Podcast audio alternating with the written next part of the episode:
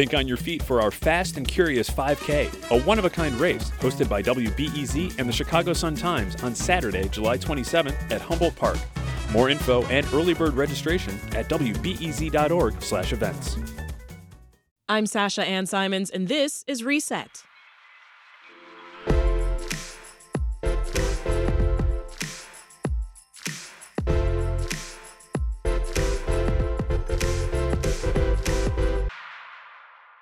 We made it to the end of this frigid week. Time to step away from the headlines and dig deeper on the weekly news recap.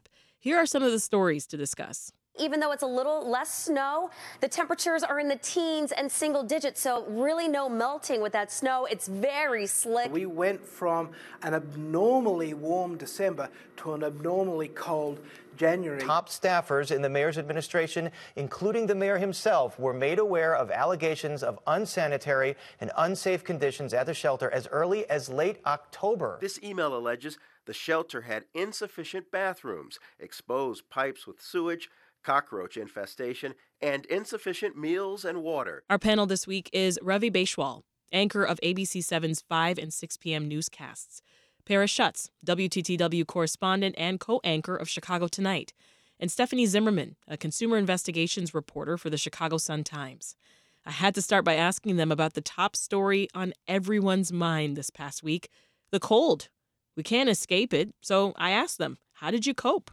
Here's Ravi. I think something has happened in Chicago that people have gotten soft because I guess of what had happened in November and December. We had such mild temperatures, but just That's add it. on the layers, make sure you've got a hat, make sure you've got gloves, make sure you've got warm boots. And may I say, as a born Canadian, wear wool socks. That will help you. Don't worry about the fashion you part. You tell him, Ravi. That's good. I'm a, I'm a Wisconsinite uh, by childhood, um, and I was I was all over the big crock pot of chili. You know, made a double oh, batch. Yes. Mm-hmm. That fed us for a couple of days into all that all that kind of warm, yummy food. Yeah, that's such a good I, you know, idea. One of the tricks I learned from like uh, being in the field and covering stories out when it was twenty below zero is if you wear snow pants, if you cover your legs and your head, your body is okay. It doesn't feel that bad. So I wore snow pants to work pretty much every day this week. And when I was walking my dog and uh, and and it was fine. Oh, yeah. Well, that sounds cool. Well, we saw snow overnight, Ravi, and, and early this morning.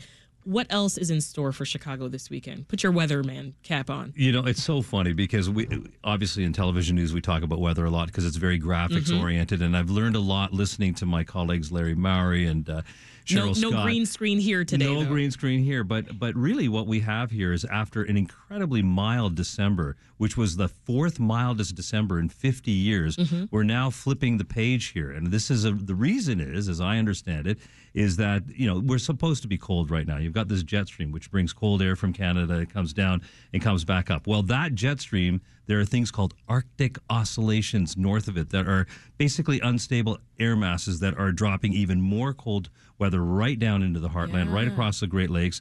And uh, we're in for this for a little while. It is going to be a little bit warmer over the next few days, but it is going to be cold on the weekend. And then I, and then I it warms believe up. It, then it warms up. Yeah, I think on Monday it starts to warm exactly. up. I've been hearing El Nino this, El Nino that. What is that again?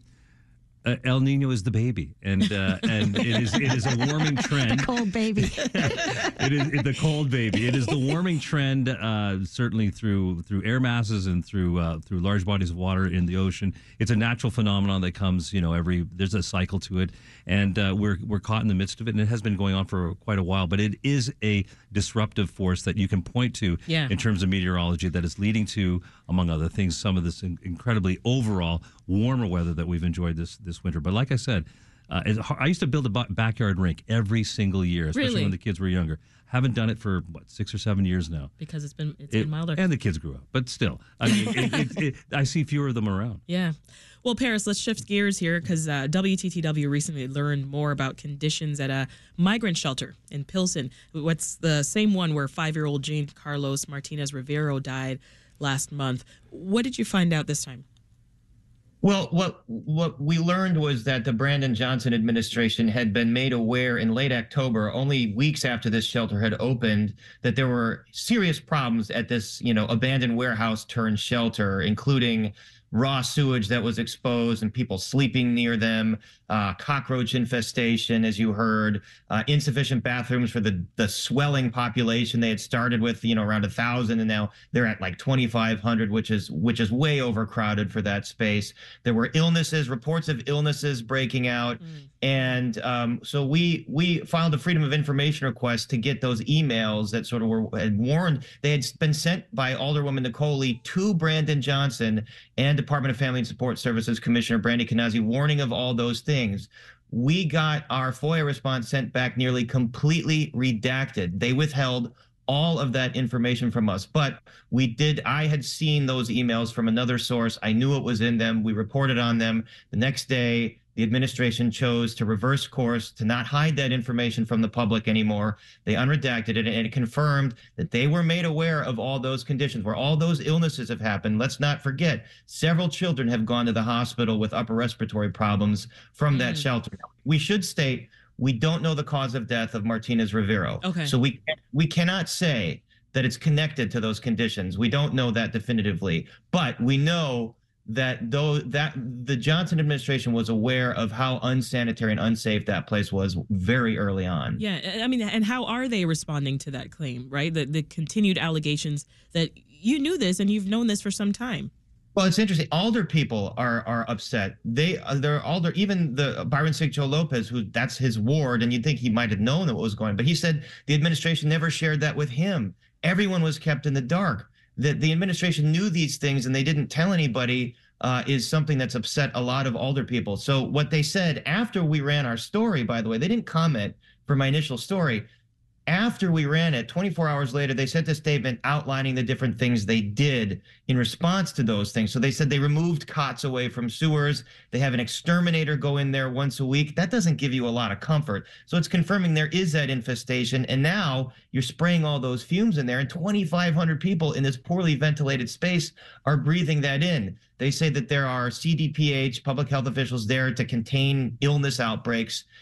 It, it, uh, some older people I talked to said it, it, it's kind of thin gruel here. It's kind of weak sauce in terms of what they're saying their response was.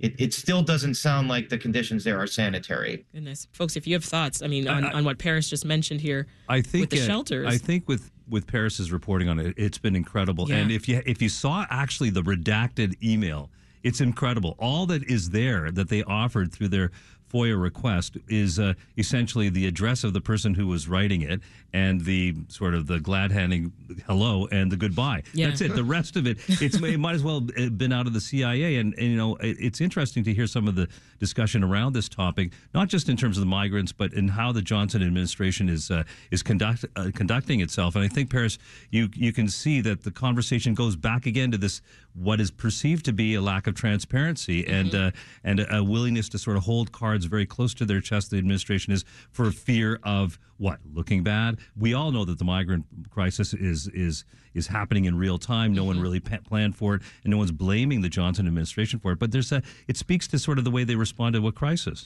Yeah. I, well, I, yeah. I, I, oh, yeah, go ahead. No, Sorry, I no, was just going to say I agree. I mean, when you look at those emails, it's not like anything that anybody didn't know or suspect. Um, I don't know why they're so afraid of that, because I think a lot of people actually, um, you know, feel for the people involved in trying to address this emergency. They didn't ask for it. These are forces that are much larger than the city of Chicago. Yeah. I mean, we have um, a, a governor in Texas who's scoring political points by sending these folks up here. And in the larger context, we have, you know, whole countries in, in Latin America that are that are not functioning. Yeah. And I, I think mm. most people don't, like, just leave their country if they're happy. So there's all these larger forces at work. And I think I don't know why they were so weird about not releasing that yeah. information. Well, Paris, well, and we believe. Go I'm ahead. sorry, so I'm going to say we believe. You know, when they sent that back, compl- I've never received documents back from a, from a city FOIA redacted like that. When and we believe they were in violation of state law when when they when they redacted all of those things. So we had retained a lawyer and we were prepared to go to court to to sue to basically unredact, and we believe we would have won. And the next day they did unredact everything. So it does, as you said, Ravi, yeah. raises serious questions about uh, transparency with this administration, and not just with the media. They have not been very transparent with the media, but other older people who aren't in their inner circle mm-hmm. are complaining that they are not sharing information, or they're not they're not being listened to mm-hmm. uh, with their concerns, yeah. uh, that this has been a very insular administration. It seems like each successive mayor becomes more and more insular. They promise more and more transparency. Yeah. Started with yeah. the manual. Well, well, Felt like mean, that was one of the greatest. That was one of the great, great uh, criticisms of the Lightfoot administration. Yeah. What this administration said, they weren't going to make the same mistake. And I guess it's easy to sit over here and criticize in this way, but it seems like in trying to control a narrative about good news or your agenda, and not just reacting to headlines, uh, they make the same mistakes, which is maybe the nature of yeah. power at City Hall. Well, uh, yeah, and, and I want—I just want to agree with Stephanie. This administration has been dealt a horrible hand with this mm-hmm. migrant crisis. And yes, you have to throw the blame mm-hmm. at Texas Governor Greg Abbott for scoring political points to continually send folks here. The city clearly has scrambled. No, no one has bad intentions here. Yeah. They've scrambled to try and, and accommodate this, and and and clearly have not been equipped to do so thus yeah. far. Well, part of this so scramble, uh, we know tens of thousands of migrants have been bused here to, to the city from Texas, as, as Stephanie mentioned. Um, no new buses have been dropping off migrants over the past few days. I'm assuming that's because of the weather. But this transportation company that that was bringing migrants here is now suing the city. Why, Paris? Well, they're saying that these new restrictions that the city put in place in terms of where a bus can drop migrants off, it's just a, it's a very localized region, and when, um, because they're just trying to get control so buses don't just go any old place at any old time. They're saying that that violates uh, interstate commerce, uh, that that violates the rights of migrants. They're saying the migrants want to come to Chicago, so to say that they can't be dropped off is violating Uh, their rights. Uh, I, I really don't know where the law falls on that. But again, I know that okay. the, the they're also claiming it's discriminatory because of who's on those buses. Right. Yeah. Right. Right. Because it's migrants on the buses. So you're discriminating where, you know, uh, where they can be dropped off and when. But it, it's in response to this ordinance that basically is trying to get control yeah. over where and when the buses, you know, come. This landing zone. Right. This landing zone. Right. Yeah. Um, you know, the city wants migrants dropped off at this landing zone. But so where are they being dropped off currently? They could be dropped off anywhere. Anywhere. And, and certainly after Chicago made its ordinance to try to to try to rationalize where these drop-offs could happen with the landing zone, uh, all the all the collar communities and the collar counties all had to pass resolutions, they thought, to protect themselves from essentially having to take on the, the migrant crisis in a place where they thought they just didn't have the resources to do it. Yeah, right. Yeah, there were buses going to suburbs, basically, you know, Naperville, and, and basically those suburbs were were were, were taking the migrants, putting them on the Metro train, mm-hmm. and sending them to Chicago, basically. Yeah, Mayor Johnson planned a Tuesday meeting to talk strategy uh, to support migrants that are currently here. That meeting was postponed because of the weather. But, uh, Paris, to what extent would you say the city and the surrounding suburbs are coordinating efforts here? I don't think there's really any extent. I think this was the first maybe uh, attempt at, at trying to find some kind of coordination. I do think the state has kind of come in and taken over some of it. I mean, they're running that shelter in Little Village. Uh, so, some city council members want the state to do more. I do think the governor and the state feel like the city has been in over its head in trying to manage this with the Garda World tent fiasco. Uh, so, so now the state is trying to manage some of this. Oak Park, you know, is is doing its part, but I think this was the first stab at some kind of coordination, because we've seen suburbs that just don't want them at all. And so, again, this is where you have to cut the city of Chicago some slack. They've taken on everything, and suburbs haven't done their part, and collar communities haven't done their part, and there hasn't been coordination. Yeah. So so the governor's pledging some more support to our city in support of this crisis? I, I think it was something like seventeen million dollars. That's right. Yeah. or something like that. Yeah, in, in terms of, and, and I think this is coming just out of a budget that's already sort yeah. of, uh, I, I don't think it's new money.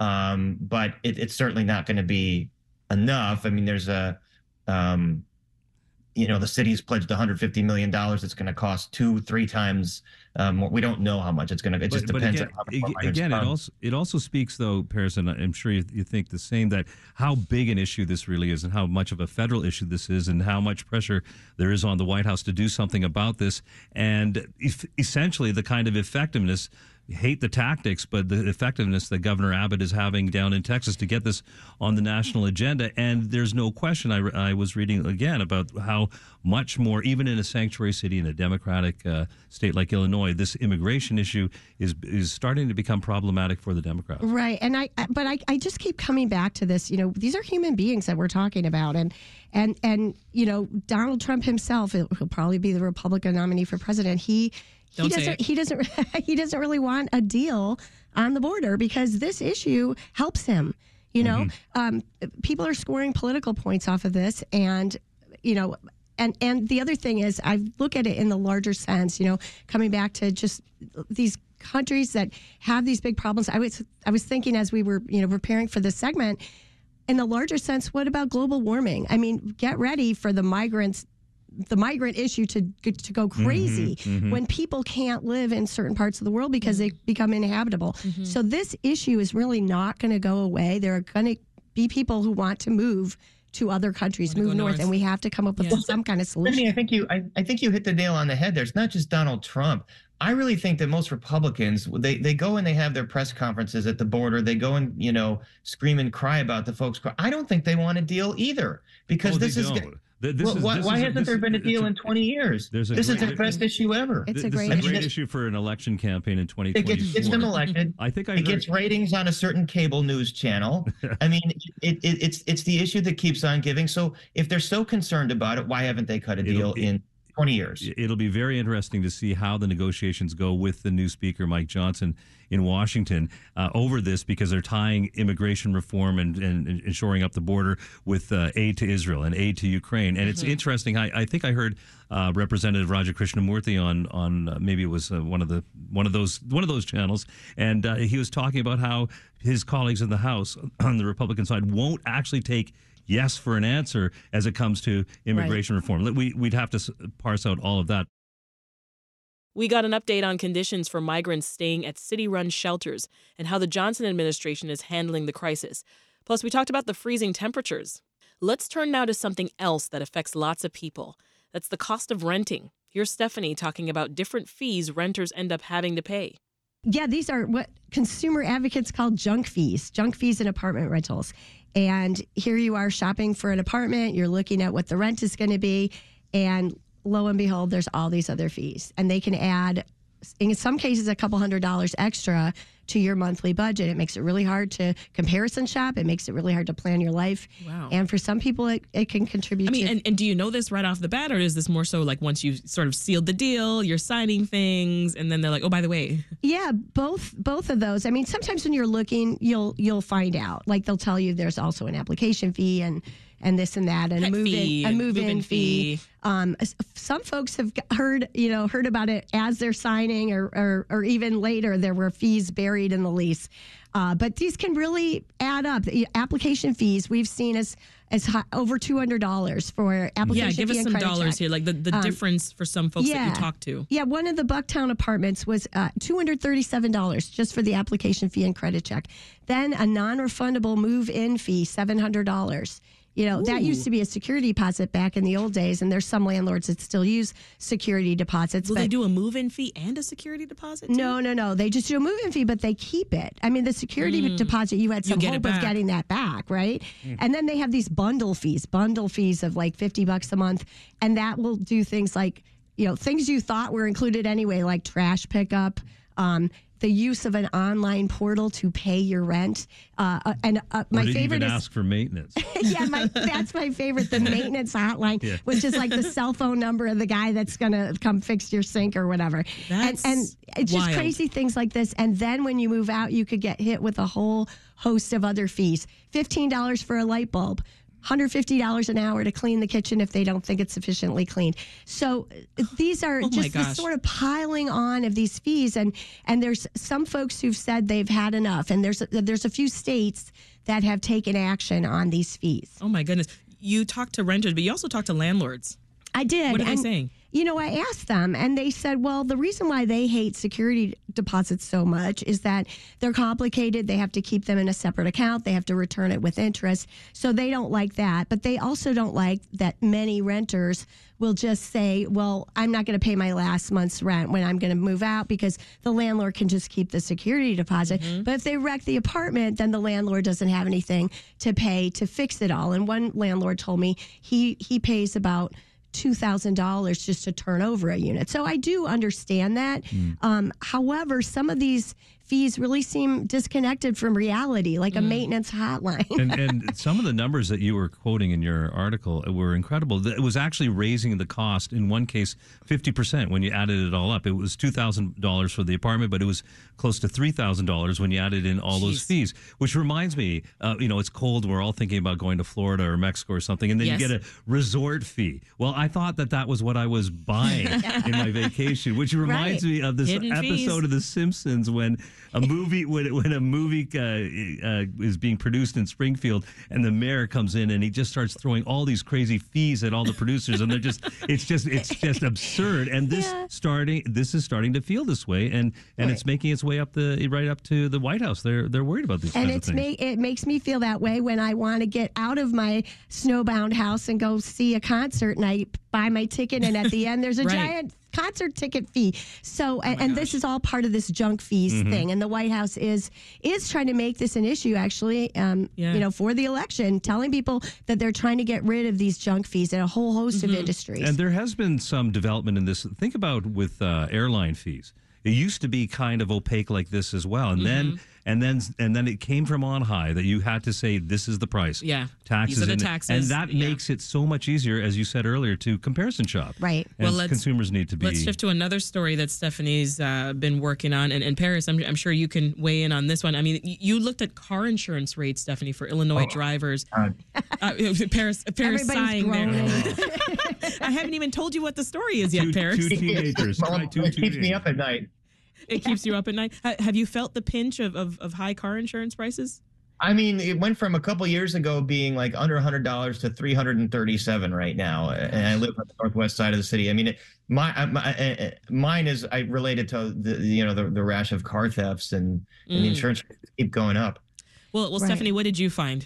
Yeah, so this was a story about an analysis that was done by Illinois Purgate Education Fund. It's a consumer group, and they do this regularly. They analyze uh, the rates that are charged to Illinois drivers. So they looked at the ten biggest car insurance companies and their subsidiaries, and that makes up about eighty-one percent of all Illinois drivers. In twenty twenty-three, these companies raised their rates on us by one point two five billion dollars, and that's on top of twenty twenty-two, when it was one point one billion dollars increase on Illinois drivers. State Farm and Allstate are two of the biggest, and they have raised mm. rates by many hundreds of millions of dollars. And it's really painful, I think, for consumers, because this is not a product that you can decide you're not going to buy. It's mandatory to have, you know, to be able to drive.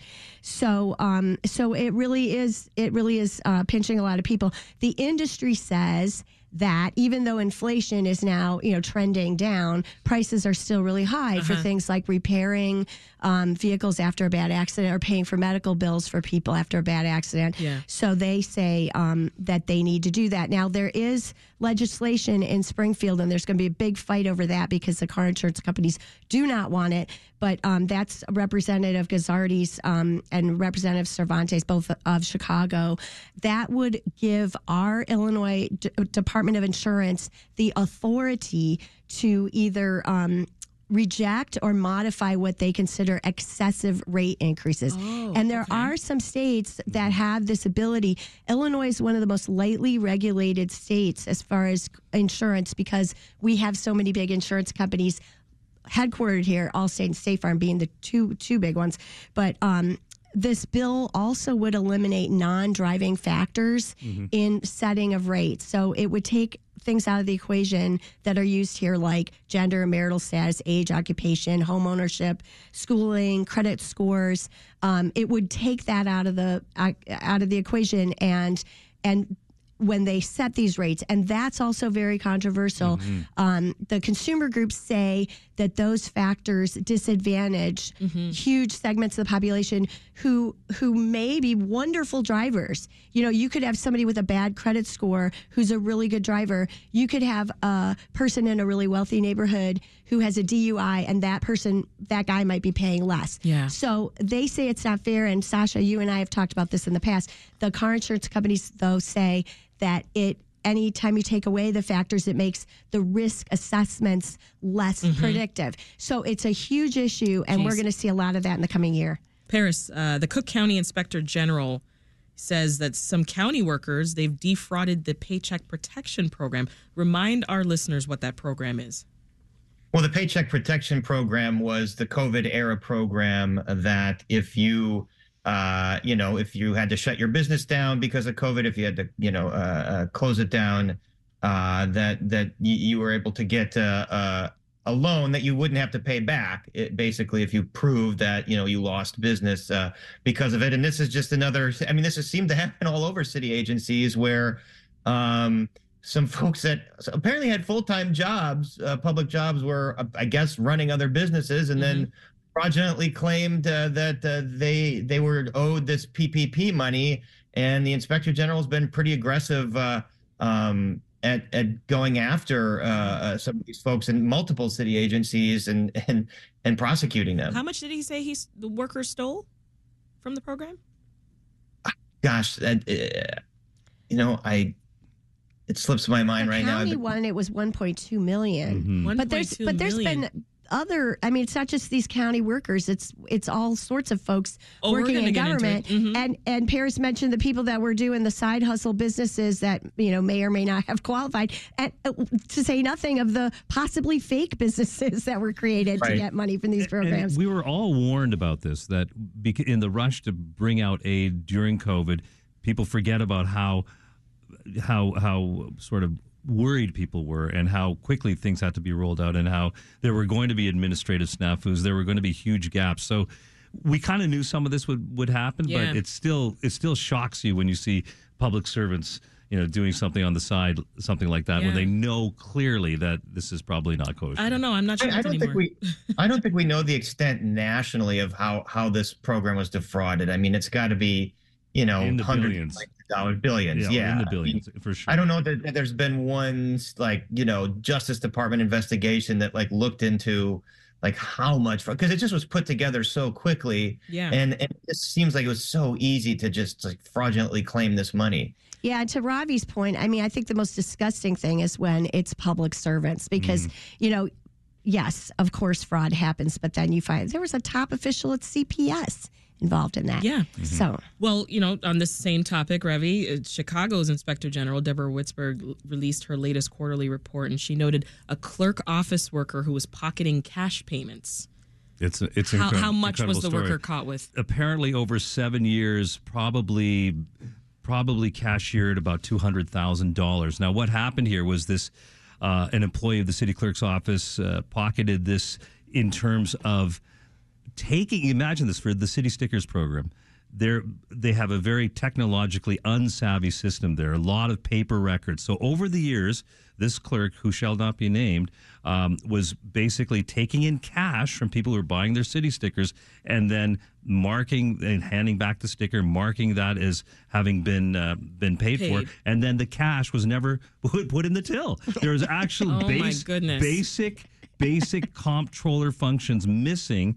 And this has been going on, like, for seven, eight years. And what's also very upsetting about this is that the when the, when the person was essentially found out, this was before COVID. And the Inspector General's office was actually starting their investigation four or five years ago. And only now are we hearing the extent of what had happened. Mm. And and apparently the the the clerk in question has been put on the do not hire list. Oh, which we, was like, we would hope. Yeah, there, there are no criminal charges yet. And that list is were, growing, by the, the way. It, it, the absurdity, oh, don't make sure they're not on the do not hire list. And there's another one that the uh, Inspector General found really? as well.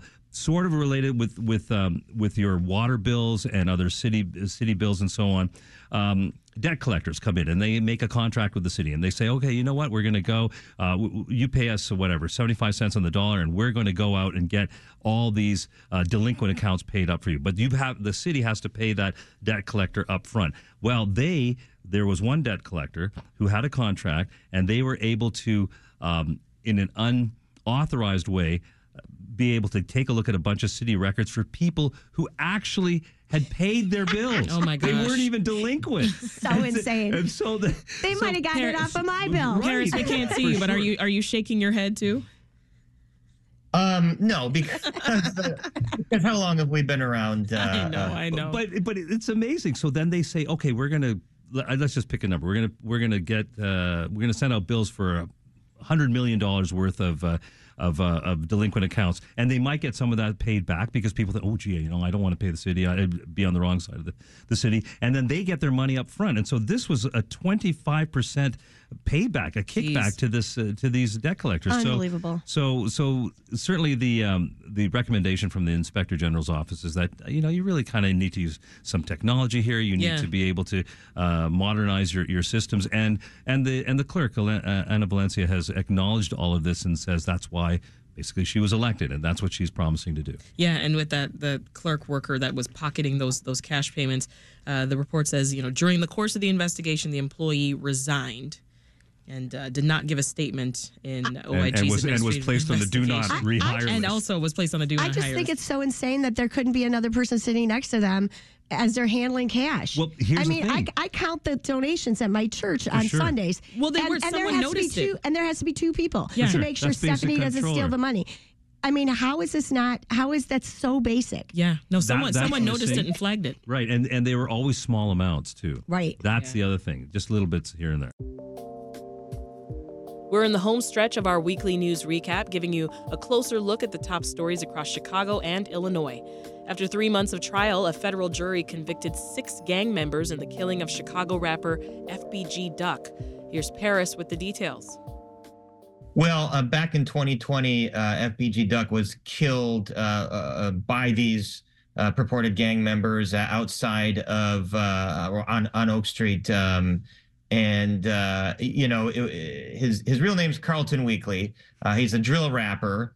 Um, and it's sort of part of uh, what apparently prosecutors said was an ongoing gang feud. And it kind of is a, is a glimpse into this sort of this kind of dark world of drill rap where, um, you know, there's rap that's put out on social media. There's videos and songs, and it's put up on YouTube, and it's uh put up on TikTok and all that, and they're talking about, you know, gang feuds and killing each other in these raps, and a lot of it is entertainment, and a lot of it, you know, they're they're they're making money, and they're it's it's you know, they're getting downloads, you know, mm-hmm. but then it crosses the line into real life where there are there are real gang feuds, and apparently this was one um uh where um th- this murder was, again, according to this case, a part of a gang feud that yeah. this rapper Uh, was involved in. But again, this I, I mean, this you've heard this so much with with with drill rap is that yeah. like you don't know where the line between, you know, entertainment here and, and real life sort of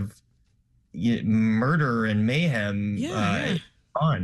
Yeah, I mean, but as you said, you know, prosecutors, they're tying this shooting to like uh, gang wars and, and diss tracks. And so it has a lot of other rappers and other music artists in the industry paying close attention to this.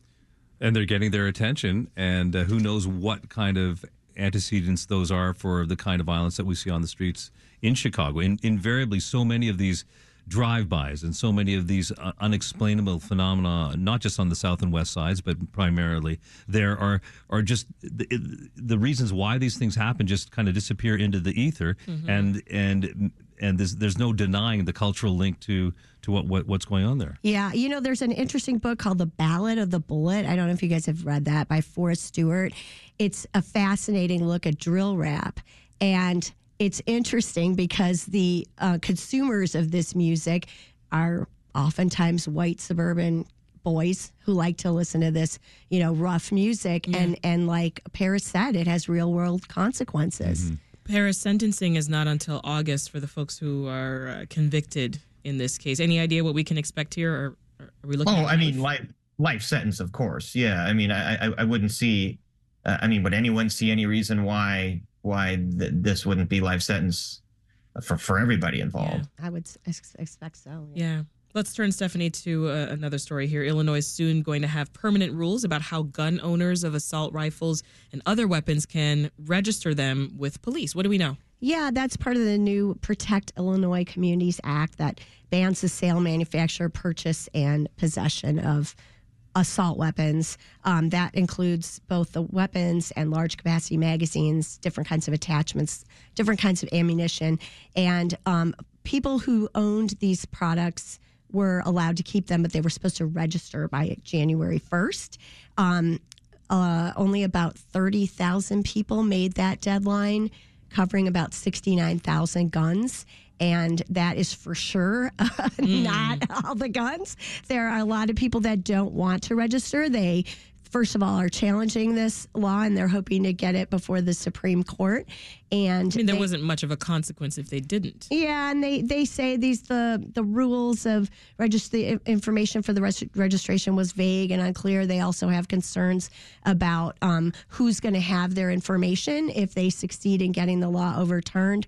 Um, it, nationwide, I did a story back in twenty twenty-two with my Sun-Times and W B E Z colleagues looking at um, some of these weapons, especially with the use of switches, which is a whole other whole other uh, nasty issue. But mm-hmm. um, uh, in the U S, I think there's like twenty million A R fifteens, and um, and I, I I looked specifically with that story at large capacity magazines, and I remember there were like eighty million in circulation of thirty rounds or more, not to say nothing of the smaller mm. magazines. So there's a mm, lot out okay. there, and if only thirty thousand people have registered in Illinois, it's for sure a not vast undertaking. Nearly the whole thing. Uh, let's turn, Revi, to another story that's on our radar. The, the Art Institute, it's fighting to keep a piece of art that New York authorities is saying, that doesn't belong to you.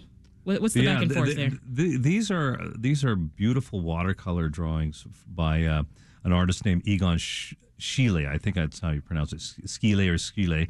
And they were owned back in the day by a uh, Jewish art collector and cabaret singer um, and uh, an artist named uh, Franz Friedrich Grunbaum. Now, the Nazis uh, basically took all those all all of his art when they sent him off to Dachau, which, which is where he died in nineteen forty-one. So over the years, what happened to all that art that he had? Well, mm-hmm. it has been the subject of a lot of, of sales, a lot of uh, legal efforts to try to get this back to the heirs of uh, um, of Mister Grunbaum. And now what we have is at the Art Institute is this gorgeous, and I invite you to go to your website, our website, this uh, a Russian war prisoner is the picture. Mm-hmm. And it's a gorgeous watercolor, very, very striking of a of, of a Russian uh, of a Russian soldier. And that is at the Art Institute of Chicago. And the Art Institute of Chicago says, well, wait a second, we bought this correctly uh, back in nineteen sixty-six. It's actually not on display right now, but it's traveled around and they've they've they've used it. But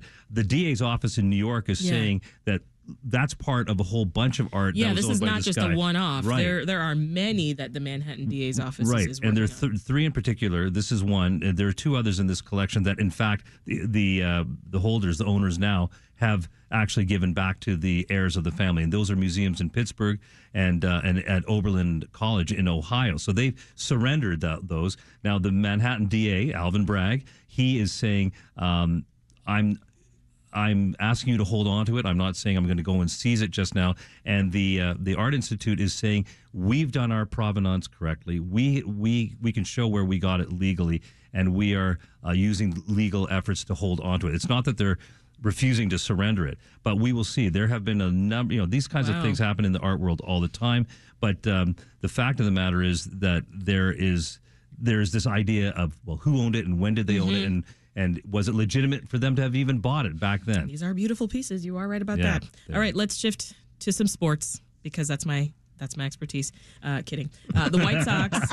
That's fine. Well, the White Sox, they're they're in serious talks to get a new stadium in the South Loop. How solid is that? Can, can I just say I'm yeah. one of the, I I didn't become a sportscaster because I love sports too much. And, you said and you didn't become I did a sp- not, and I didn't want it to be kind of ruined for me by just oh. having to do it day in and day out. So this is one where area where you're, but I listening you're allowed to, to have listening a to you earlier, you could be a meteorologist too. Oh, yeah, right. He missed his calling. Well, you know, news anchors are our understanding is, is this thin, but it's pretty wide. At, Par- at any rate, Paris, did you see this White Sox story? I did. And, you know, I, I did a story um, last summer about potential city sites for the Bears if if they did choose to uh, stay in Chicago and build a new stadium. I thought the seventy-eight would be uh, a perfect site. Um, it's ideal. And I'm so the story here in the Sun-Times, the Sun-Times broke it basically that the White Sox are apparently in serious talks with the owner of that parcel of land related Midwest. And that parcel of land is uh, Clark Street, Roosevelt. It's, you know, just south of the South Loop there. Um, you couldn't get a better piece of land for a stadium. You've got two Metro lines right on that land. You've got three C T A lines within a couple of blocks. You've got the Dan Ryan Expressway a block mm-hmm. away. Mm-hmm. You've got Lakeshore Drive. And then you've got probably the best view of the skyline. You're right there in the city. You've got um, train lines. You've got train yeah, lines. Right. You've got sixteen square blocks. You've got the river. You got I everything. mean, you could, you could take a riverboat to the stadium.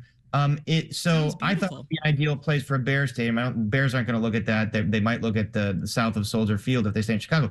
But it is an ideal spot for a new stadium. The question is, um, Jerry Reinsdorf has had all of his stadiums and all of his stadium enhancements built, not spending a single dime out of his own pocket, all spending the taxpayers' dime. Will there be uh, talks of taxpayers trying to help out this one, especially when you're talking about uh, the debate over whether the Bears are going to get handouts? Yeah. Well, it's interesting, though, that, that uh, Mayor Johnson would basically publicly acknowledge that these conversations are going on. The quote is that uh, he and Reinsdorf met. We met to discuss the historic partnership between the team in Chicago and the team's ideas for remaining competitive in Chicago in perpetuity, which brings into the idea, as you bring in the history here, Paris, and people remember back in the early nineties, nineteen ninety-two, they nearly became the Saint Petersburg yes. Sox. Yeah, right? I remember that. Yeah. And, and, and, mean, they, and they got it. They got a stadium built for them, and that is going to become right. a huge issue of public-private partnerships. And should these private businesses that make, frankly, lots of money, should they be taking taxpayer dollars even to mitigate risk and mm. so on? It will be a massive Massive debate in this city. Yeah, given you know, that they've already had this, I feel like it was only yesterday that they got the deal for the uh, for the current stadium they and were, to tear down Comiskey. I mean, and, that was nineteen ninety-one. Right. And I don't. Wow. I, time flies, I guess. And they were rent free for a while. Certainly in the first yeah. few years. Now they're paying what one and a half million dollars a year in rent, which sounds like a lot of money. But when you think about Major League Baseball, what it takes to keep the Sox there, it takes putting a winning team on the field. That's yeah. what well, it takes. Like, it's the, the, That's the what same it takes. Thing. Yeah, and they, and they're no, nowhere near having that. But, you know, it's like it's almost like drip, drip, drip. That you get the story of, oh, they might move to Nashville, just like thirty years ago. Oh, they're going to move to Saint Petersburg, so they're holding that up against the city. And now they're talking about a new stadium and a new location. Of course, it's leverage for Reinsdorf to get, you know, public money. This whole Illinois Sports Facility Authority, which mm-hmm. is yeah. this quasi-governmental agency that runs Soldier Field and runs uh, – Um, U S whatever it's called, guaranteed rate, um, guaranteed rate field. Guaranteed the rate it field. Cre- it was created better than the just cell. as a part of. It was created by the Illinois General Assembly just for this deal, just yeah. to get Reinsdorf his stadium and to not have to have him pay for it. Well, that's why I wonder how Reinsdorf feels about that. He's he's eighty-seven now. Both his teams are not doing so well. Is this is is this the moment that he becomes much more of a I don't know guy who thinks more about the public purse? I don't know. I don't, we'll I don't think he's happy. I'll say that. Well, I can't let you all go without talking about the biggest viral sensation in these Chicago streets, a k a. Roscoe Village, the rat hole. The rat hole. What, what, what, Stephanie? What's what's going the on? The rat hole. You know, the rat hole is nothing new. It's been there for like twenty years. It's it's actually not too far from where I live. It's a cartoonish. Oh, that's why we put you on this one. Uh, a cartoonish imprint in the sidewalk. Um, it's like it's like a Looney Tune thing. Like if... If uh, if a rat fell and, and fell into the sidewalk. Um, actually, the neighbors on that block feel that it's not a rat. It was probably a squirrel. Yeah, there's no um, clear consensus here. Yeah, that's not as good a story. I know. The squirrel hole, it doesn't sound good. Um, hopefully that squirrel lived, because I'm an animal lover. I would hate to think that it... like just decayed and died there. But um, hopefully it got up, walked away. I don't know. Um, but people have been making a pilgrimage to the rat hole uh, ever since an artist, uh, Winslow Dumaine from Chicago, posted this on Twitter. Yeah. got five million views, and all these people are coming and leaving coins and flowers and cigarettes and all kinds of weird stuff, cheese at the... At the oh, my God. Which well, then just attracts more rats. Oh, my which, God. Can I just say, on our website at A B C seven, this one was very popular. Same this year, was sitting really year. high. But well, I'm, I'm almost out of time. I want to know, Paris, rat hole or squirrel hole? What do you say? Um... You know, it's funny. I walk down Roscoe all the time, and I don't think I've ever seen Okay. This. Well, me neither. So that makes two of us. Uh, red, yeah. rat hole, squirrel hole. Oh, it's got to be the rat hole. It's a rat hole. Yeah. Stephanie? Squirrel. I vote squirrel. I vote squirrel. Well, yeah. well, we'll have well, to leave it there. It's an animal, too. We didn't want it to get switched. Uh, Ravi Baichwal, anchor at A B C seven News. Stephanie Zimmerman, consumer investigations reporter for the Chicago Sun-Times. And Paris Schutz, reporter and anchor with W T T W. Stay warm this weekend, folks. Thanks, you it's too. It's going to be great. You too. Fuck y'all.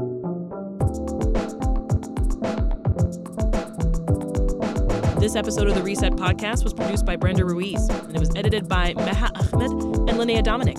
If you liked this episode, consider liking or subscribing to the podcast, or better yet, share the episode with a friend. It helps us find listeners like you. I'm Sasha Ann Simons. Thank you so much for listening. Thanks for listening to the news live on W B E Z and N P R. The W B E Z stream sounds great in the kitchen on your smart speaker and anywhere on the W B E Z app. Listen every day.